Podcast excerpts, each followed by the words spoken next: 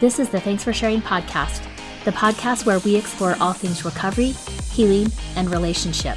Remember to subscribe and download episodes in the iTunes Store, Google Play, or on the Podbean app. And while you're there, I'd love a review. Hi, everyone. Welcome to Thanks for Sharing. I'm your host, Jackie Pack. Today's episode, we are continuing in our 12 part series on the 12 principles. And this is principle number three spirituality. William Faulkner once said, All of us labor in webs spun long before we were born. Patrick Carnes tells this story in his book, A Gentle Path Through the 12 Steps, which is the companion book and precedes the 12 Principles book. He says, I was raised Catholic. It was Christmas time, and I was in the first grade. The priest of our little country parish called my mother and asked if I could serve as an altar boy on Christmas morning.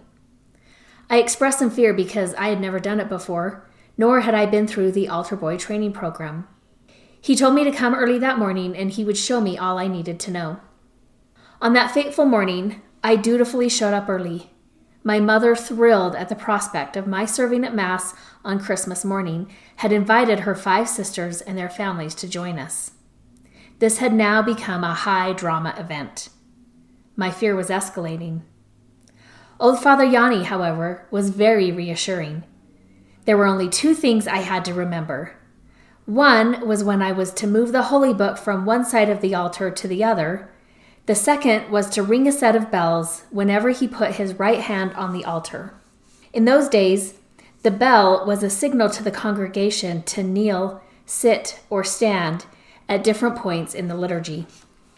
Father Yanni was getting on in years. He probably wasn't aware that he often leaned on the altar to steady himself, using his right hand. When he leaned, I rang. When I rang, the congregation moved.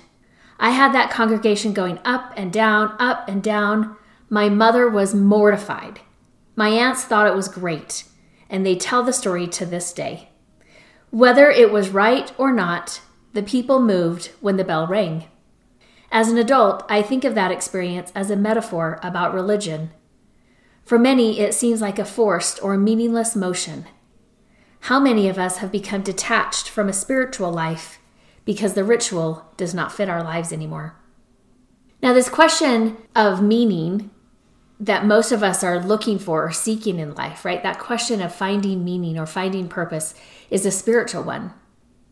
In the 12 step program, steps two and three ask us basically, I mean, it's not these words, but they basically ask us, whom do you trust? In whom or what do you have faith? How much you trust others often parallels your trust in a higher power. And if you have trouble accepting help from others and insist on handling things alone, chances are you will resist the help of a higher power in your life, in whatever form that may take. Now, I know that there's a lot of people that I've worked with who are getting into recovery and who I've also talked to who have been in recovery. And I know this issue of higher power with the 12 steps can be kind of a tricky one. And I have had some anxiety around this particular episode on spirituality because I know I can hear so many of my clients' voices in my head. And unlike with my clients, where I have a process to journey with them on, this is one episode. So I'm hoping that I can do justice and maybe alleviate fears or angst that you may have around higher power, around spirituality, about religion. Now, the first of the 12 steps asks us to admit that we have an illness, right? Admit that something in our life has become unmanageable. Then, like I said, steps two and three ask us to confront the question of what gives our life meaning. Without meaning, we cannot establish the priorities that bring balance, focus, accountability, and serenity that encompass recovery. Abraham Maslow's hierarchy of needs teaches us that lower levels are about need fulfillment, need for shelter, for food, for those types of needs. And when we have that foundation, we can shift from our relationships and our focus being about need fulfillment to meaningful connections. Healing often involves intimacies too frequently forgotten. Now, if you, like me, grew up in an Orthodox religion, you might have grown up thinking that spirituality is prescriptive. Or, as in Patrick Carnes' story, it's ritualized. It's simplified good versus evil, right versus wrong. You may have a pretty narrow definition for spirituality, or you may have left spirituality behind when you walked away from the religion of your childhood. My hope is that this episode may get you wondering again or listening for something to start to build from, for you to redesign or add to what you have that is working for you or will work for you. Now, I grew up in a religion that was pretty focused on answers, the right ones, the right answers. And I would say it was also focused on making the abstract concrete. And for a time in my life, this was reassuring to me. I was looking for answers. I wanted to know how things worked.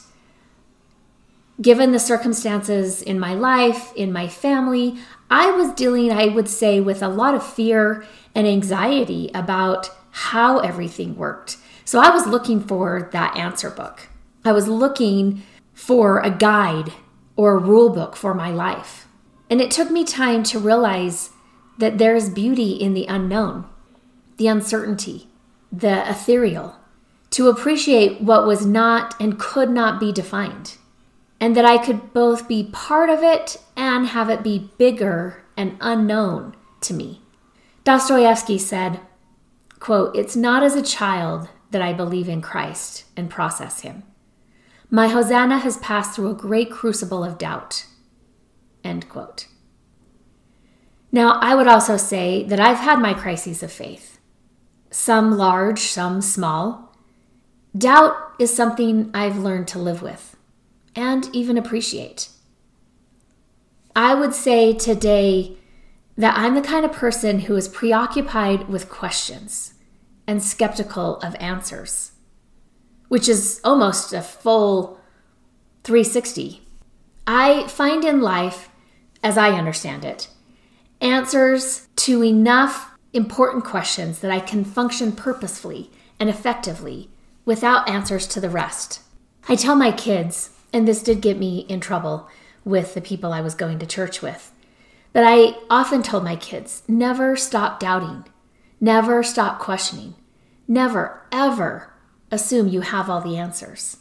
Having all the answers kills the question itself, renders it lifeless. And you too. Keep looking, keep seeking. Never find it all because when you find it all, you deny that there is more.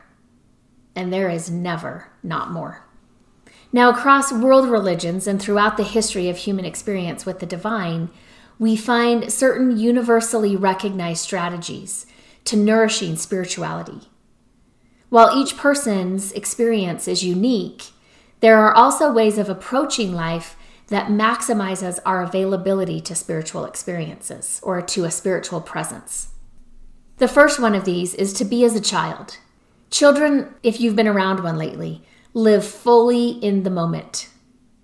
As adults, we're often distracted by the past. We get caught up in our concerns or worries about the future. As adults, we focus on what's practical or what's realistic. Children don't do that. They focus on what is, and they explore with all of their senses. They're vulnerable and open. I remember when I was a new mom and I just had two kids. So my oldest would have been about two, and I had a newborn. And it was a busy morning. I was trying to get myself ready to go to work, head out the door. I was trying to get both of them ready so that I could drop them at daycare and then head to work. So I'm coming down the stairs to head out the front door. And my two year old is a little bit ahead of me. And then behind her, I'm coming along with a diaper bag that's packed, my work bag that I've got, plus the baby, and I'm carrying her in a car seat to get her ready to go into the car. And I'm opening the door ahead of my two year old on the ground, and we go to move out the door, and I practically fell over my two year old who had stopped dead in her tracks. And she was surveying what was outside our front door in our front lawn. And I remember so clearly her little two year old voice going, like, Oh, look, mama. And, you know, like I said, I practically tripped over her. She required, she forced me to stop dead in my tracks as well. And as I looked up in my busyness, I realized that this was the first snowfall of that season. And really, for this two year old, it was the first snowfall that she really could remember or witness as a thinking, walking human being, right? And it brought her dead stopped in her tracks. And again, I'm I'm in a hurry. I've got to get them to the daycare. I've now got snow falling and I've got, you know, an infant that I'm carrying in the car seat that I'm trying to just get to the car so that we can get everybody in, not get too wet, get buckled up and get on our way. And yet I couldn't really move my 2-year-old from where she had stopped. And she bent down and she had to touch it and she, then she had to taste it. And then she had to put it in her hands and throw it and all of these things she was having this experience and there was a part of me i'm grateful for that i could in that moment step back from the hustle and bustle of the morning knowing that traffic was going to be a little bit slower on the road as i headed out to the office and just take a moment to be present with this two year old who, for the first time in her cognizant existence, was interacting with snow and was amazed by what had happened as she slept overnight. Spirituality is often about intimacy. And that's one of the things that we learn as we're around children their openness, their vulnerability, their inability to filter brings about an intimacy. They're easy to connect with. When we spend time with a child, or when we can ourselves be as a child, there's a closeness and appreciation of oneself, of others, and of a higher power around us. Another time with my kids, this is years later. I have four kids now. My oldest is probably a young teen, 13, 14. My third daughter has always been a go getter, lots of energy, attacks life, full energy, full board, and then just drops exhausted at the end of each day.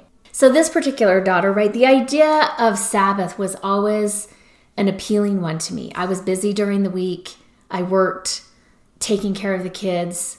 That one in particular just required a lot of energy. So, I always look forward to this idea of Sabbath and taking a break from the hustle and the bustle and the busyness of my life, which was important. Those were all important parts of my life. But I looked forward to and was refreshed by this idea of Sabbath. Now, that's not ever how that looked at my house on the day that we identified as Sabbath, which was Sunday, which is true for a lot of Christians. And because this particular daughter, she didn't like to be still, she didn't like to rest, she didn't like to take time to replenish or refill her energy the way that I needed to. And so often on Sabbath, I still had to entertain her. I still had to come up with ways to keep her busy, or she was going to just create havoc for the day. This was about the time that I was reading that book I've talked about on this podcast before, the book Sabbath by Wayne Muller. And I came across this quote in the book that just really resonated with me. He said, during the week, our work, our contributions to the well being of our family and community are essential and necessary. Sabbath time offers the gift of deep balance. In Sabbath time, we are valued not for what we have done or accomplished, but simply because we have received the gentle blessing of being miraculously alive. Now, other things he talks about in that book from my memory is he talks about different ways people recognize Sabbath and the whole tone of the book just kind of gets you into a different energy level that I think brings us into this energy of balance, of taking a step back, of being present and not necessarily caught up in the doing and more just connecting and being in the being. One of the things he had suggested in this book, and I don't know how concrete it was what he suggested and what we ended up doing as a family, but he was talking about, you know, he was talking about candles as part of the Sabbath. Um, and, and that's in some religious rituals. Some people, you know, have certain religious rituals that are combined with candles. Um, that's not necessarily something that was prevalent in the religion I was raised in, but I always loved candles. And so we started, you know, we would go down in the basement and we would sit on the floor as a family on the wood floor and we'd have candles in the center of our circle as a family.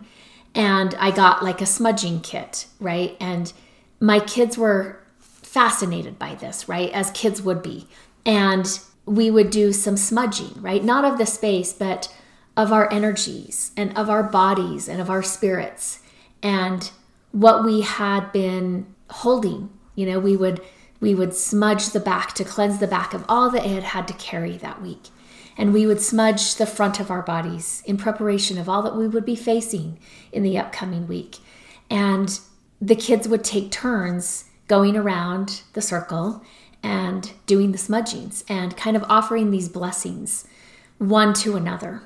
Now, when I look back on that time, it wasn't necessarily the act of smudging, it was this service that we gave to each other in those moments down in the basement where it was a little bit darker, sitting on the floor in a circle lighted by candles, and just being in that space with each other, talking about what we had carried the past week, what our experiences had been, what we would be facing this next week, and what our hopes were moving forward. Another way that we can approach life that maximizes our availability to spiritual presence is connecting with the earth. Our senses are the gateway to a spiritual life. They put us in touch with the complexity, beauty, and wonder of creation. Whether that's mountains, seas, sunsets, sunrises, the woods, they all create a sense of awe and tranquility. When I think of most of the peaceful and serene moments of my life, nature was usually involved. It's a connection to a larger picture of the universe, to a power that's greater than ourselves. A third way we can enhance and develop our spirituality is to develop a beginner's mind.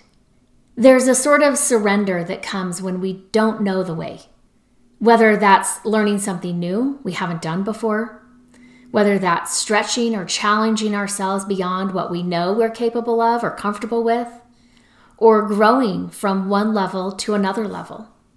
There's kind of an emptying of the mind where we literally have to discard preoccupations, fears, distractions in order to be in the moment and to experience what there is for us to experience.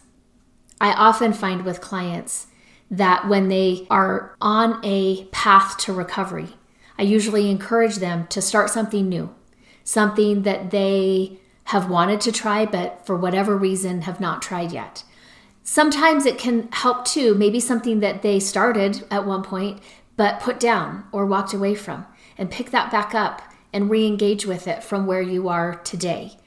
And that can start to open and unfold this beginner's mind, where I find so many clients find experiences and truths and parallels to where they are in their recovery journey to what they're learning and what they're stretching towards. Another way for us to enhance spirituality or to practice our spirituality is to access our own wisdom, emptying ourselves of distractions, preoccupations, and obsessions allows us to connect with who we really are. Henry Nouwen described this early stage of spiritual life as the conversion of loneliness into solitude. It means discovering what Dietrich Bonhoeffer called the ground of our being it's finding the sacred within us. When we are true to ourselves, we are most spiritual. That means tuning into our own authentic voice. Carl Jung talked about a larger consciousness that we can tap into without intuition if we will listen. This is called discernment, the ability to see clearly what is especially in those situations when we don't have rules, laws, or prior experience to direct us. That leads us to caring for our body.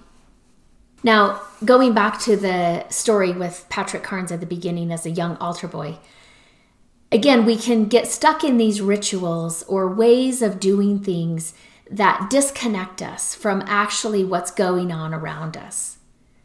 And I think that's a common thing that happens with this next example of putting ourselves in a place where we can develop spirituality or connect with some spiritual presence within us, and that is to care for our body.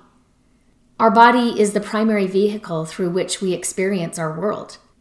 It would follow that if we want a life of meaning and beauty, we have to care for it, nurture it, and tend to it. We must stretch and grow.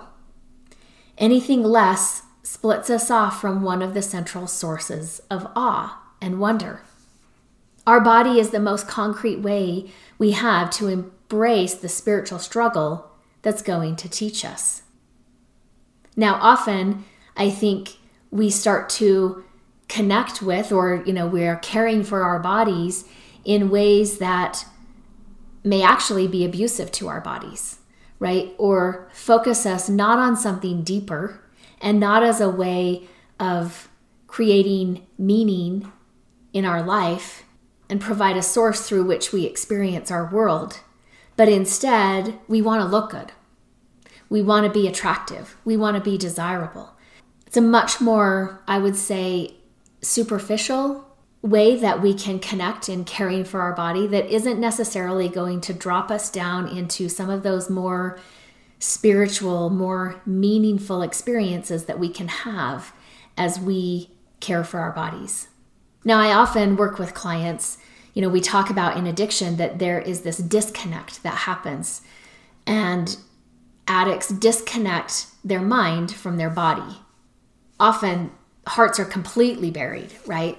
But we find this disconnect between the mind and the body. And oftentimes, I will tell clients it makes sense, right? Going back to when I was talking about how children so often live through their senses. They bring so much information in through the five senses touch, taste, smell, feel, all of that kind of stuff. And sometimes when they don't have a loving caregiver to help them process that information or be safe in that information, they're bringing in information that overwhelms them and is too much for their system to handle. And I think that's where that disconnect starts, where through trauma, and through attachment wounds, we start to become unaware of all that our body is bringing in, all of the information that is housed in our body, and we start to just live in our mind, which we have a little bit more control over. And so part of recovery is, again, reattaching the mind and the body, opening up the senses so that we can bring in information, wonder, creativity, and connectedness. Another way that we can maximize our availability to spiritual presence is to accept pain as a teacher. I think sometimes we think that, you know, or we're taught in religion that if we're obedient enough, if we're good enough, if we're righteous enough, that we can avoid pain. And I think it is a big letdown when we realize that that's actually not how that works, that pain is a teacher, and all of us are going to have pain at times in our lives. Also, that pain can bring about great growth. Now, I know I've shared this on my podcast before a couple of times, but I just love it. So I'm going to share it again because I think, again, when we're talking about suffering or when we're talking about accepting pain, I, this is just one of my favorite stories. So, this is the Buddhist parable about the mustard seed. The story goes that there's a mother whose child dies. She's grief stricken and heartbroken. She wraps her child in linen cloth and then wraps the linen cloth around her body and goes to various people in her community faith healers, the elders of her village, the wise men, asking them to please help her resuscitate and bring her child back to life. As she is going from person to person, she's growing more and more desperate as she is not finding anyone who can bring her child back to life. Finally, one of the tribal elders says to her, I don't know how to help you, but I know a guy. There's a holy man on top of a mountain, and if you travel to him, I believe he will be able to help you. So she starts her three day journey up the mountain to find this holy man. When she gets to the top of the mountain and finds him, he tells her, I can help you. I need to make a potion and one of the ingredients for this potion is a mustard seed. Now, the mustard seed has to come from a home where the son of darkness has not visited, meaning this home has not been stricken with grief, loss, challenges, sickness, death. So she returns to her village and begins the task of finding a mustard seed from a home that has not been visited by the son of darkness. As she goes door to door and house to house, what she discovers is communal grief. Inquiring for a mustard seed that meets the condition the holy man laid out, she shares with her neighbors her story about the loss of her beloved child. And in response, her neighbors shared their own stories of loss, grief, sickness, or challenge. As she inquired whether they were free from death, they would respond that the living were few, but the dead were many. What she found was that as she collected these stories of grief and heartache and pain her neighbors had suffered, she was able to add them to her own story of grief and heartache. She began to realize that she was not alone, and she gained strength from others who had similar experiences with suffering. With this strength and community, she was then able to let go of and bury her child in the earth. Our suffering always opens our hearts to others our suffering also opens our hearts to ourselves.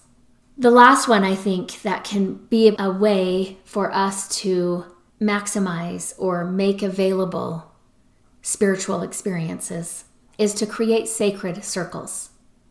Now, I believe it's sacred to have an inner circle of people who have earned the right to be in that inner circle. Now, I haven't always felt this way. There was a time in my life I literally did this the Simon and Garfunkel song with the lyrics I've built walls, a fortress deep and mighty, that none may penetrate. I have no need of friendship. Friendship causes pain. It's laughter and it's loving I disdain. That actually became a sort of mantra for me. And it's kind of embarrassing, but remember, I was looking for a guide. I was looking for answers on how to live life and as I would listen to that song, I literally was like, okay, okay, got it. Okay, next step. Okay, do that. And, you know, I'm a child of the 80s, so who hasn't found themselves belting out the lyrics to Whitesnake's ballad, Here I Go Again on My Own? Like a drifter, I was born to walk alone. Now, as much as I loved the idea back then of going it alone down a lonely street of dreams, I've learned that the journey is meant to be made with company. We need support. We need friends who will let us try out new ways of being in the world. We need a hand to pull us up when we fall or get pushed down. If you're like me, there came a point when I understood I needed company on my journey. Not just any company, I needed intimate company company where the people were doing the same sort of work that I was doing, but I didn't even know how to find these people. I had a lot of questions like, how do I know if I can trust someone? How can I tell who's really got my back? How do I build trust with people?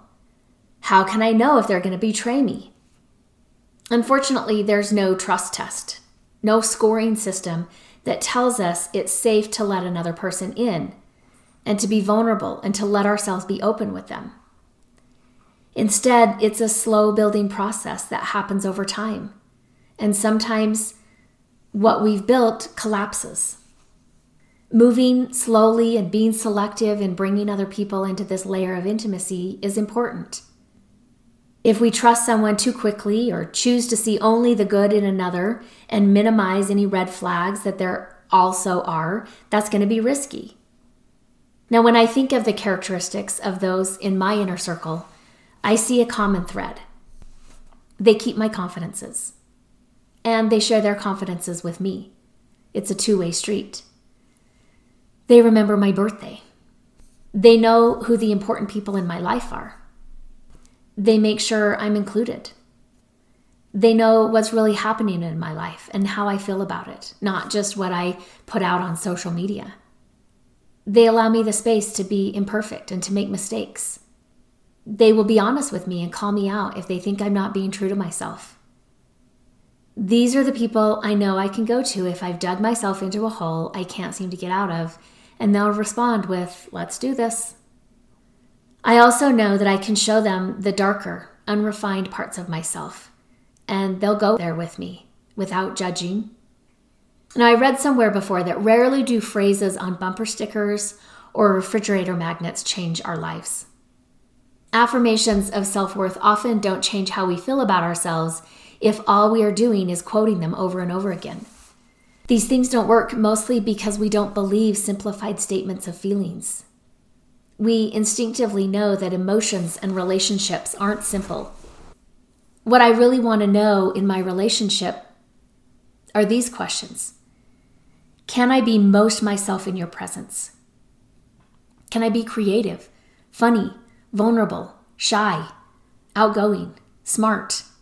Can I be tough, forgiving, generous, spiritual, graceful, self indulgent, unrefined?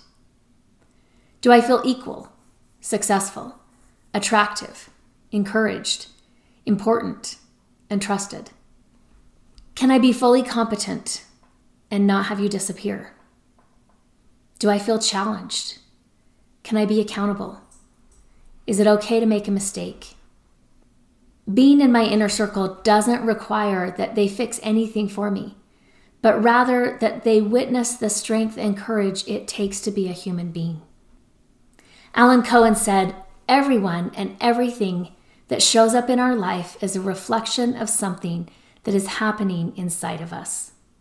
There's been times in my life where I didn't have people to put in my inner circle. And I had to remind myself to still keep it sacred. Don't just put people there simply to make me feel good to have people there.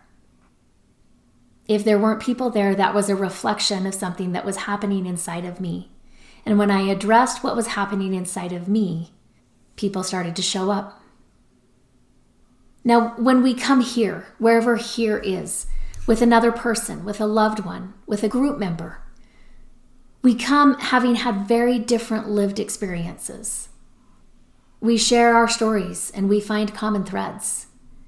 Here we learn something valuable that we're not alone. It has long fascinated me that two intelligent individuals can and often do look at the same set of circumstances and walk away with different conclusions. I think that difference allows for connection. It allows for something spiritual to happen. We don't experience life, belief, or spirituality in the same way. We just don't. This quote by Victoria Safford pretty much captures my hope.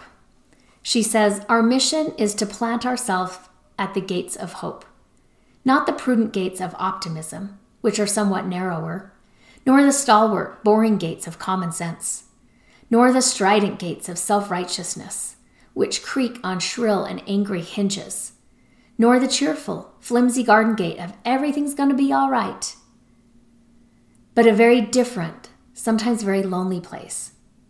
The place of truth telling.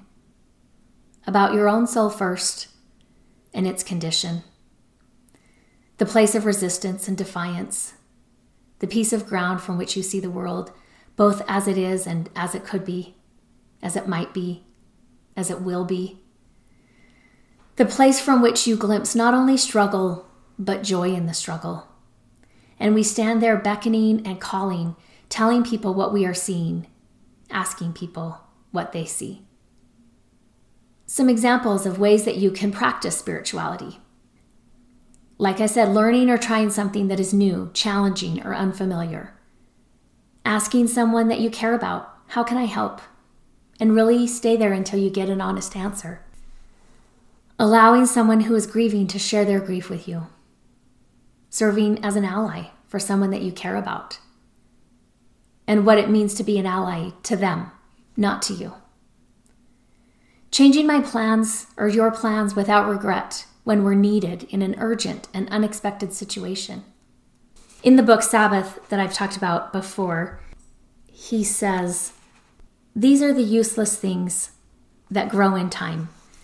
To walk without purpose, to no place in particular, where we are astonished by the textured bark of an oak, to notice the color red showing itself for the first time in the maple in fall, to see animals in the shapes of clouds, to walk in clover, to fall into an unexpected conversation with a stranger and find something delicious and unbidden take shape, to taste the orange we eat, the juice on the chin, the pulp between teeth, to take a deep sigh and exhale, followed by a listening silence, to allow a recollection of a moment with a loved one, a feeling of how our life has evolved, to give thanks for a single step upon the earth. To give thanks for any blessing previously unnoticed, the gentle brush of a hand on a lover's body, the sweet surrender of sleep in the afternoon. Joseph Campbell said, People say that what we're all seeking is a meaning for life. I don't think that's what we're really seeking. I think that what we're seeking is the rapture of being alive. When I read that quote in the book Sabbath by Wayne Muller, just that simple paragraph that he wrote. That's the rapture of being alive. It's nothing big, it's nothing magnanimous. It's just the simple beauty and complexity of life. In the 12 principle book, the question associated with the third principle of spirituality is Am I lovable to the God of my understanding? For me, that's a little bit overwhelming. I just ask, Am I lovable? When I ask clients if they believe they're lovable, I'm often met with fearful looks or overwhelming shrugs. When I'm asked what I think spirituality is or what it means, my answer is I believe spirituality is what gives life meaning. Or, as Joseph Campbell says, it's the rapture of being alive. It's leaving our ego self behind in order for our spiritual self to live. The part of us that creates meaning purpose, vision, connection, breath. This to me is the meaning of rebirth, baptism, resurrection. And I get lost in that cycle, sometimes weekly, for sure monthly, where I get lost. There's a rebirth, there's kind of a baptism and a resurrection. Perhaps the real challenge in life is learning to love and to let. I think it's easy to obey. It's easy to surround ourselves with like minded people. It's much harder to love regardless. And I think loving is deeply spiritual. But it's not loving on our terms. It's much harder to let others navigate their own path, especially when it isn't our path. It's much harder to trust that all striving is worthy. Our job, I think, is to navigate our own peace and joy and love and to let others do the same. At the end of this episode, I want to remind you that your story matters. Remember, there's something meaningful in every chapter. Don't wait to share your story until it's finished. Until next time, Jackie. The Legal Stuff. This podcast is solely for the purpose of information and entertainment and does not constitute therapy, nor should it replace competent professional help. The Prayer of the Perfectionist Nobody has time for perfection. We are pursuing progress. Help me to remember the only step I need to focus on is the next right step for me. Help me to remember that life is a journey. Help me to be able to separate all that I am learning from all that I have to do. Help me to remember that I am not alone. I can ask for help. Help me to strive for frequent awakenings, not mastery. I am enough. Amen.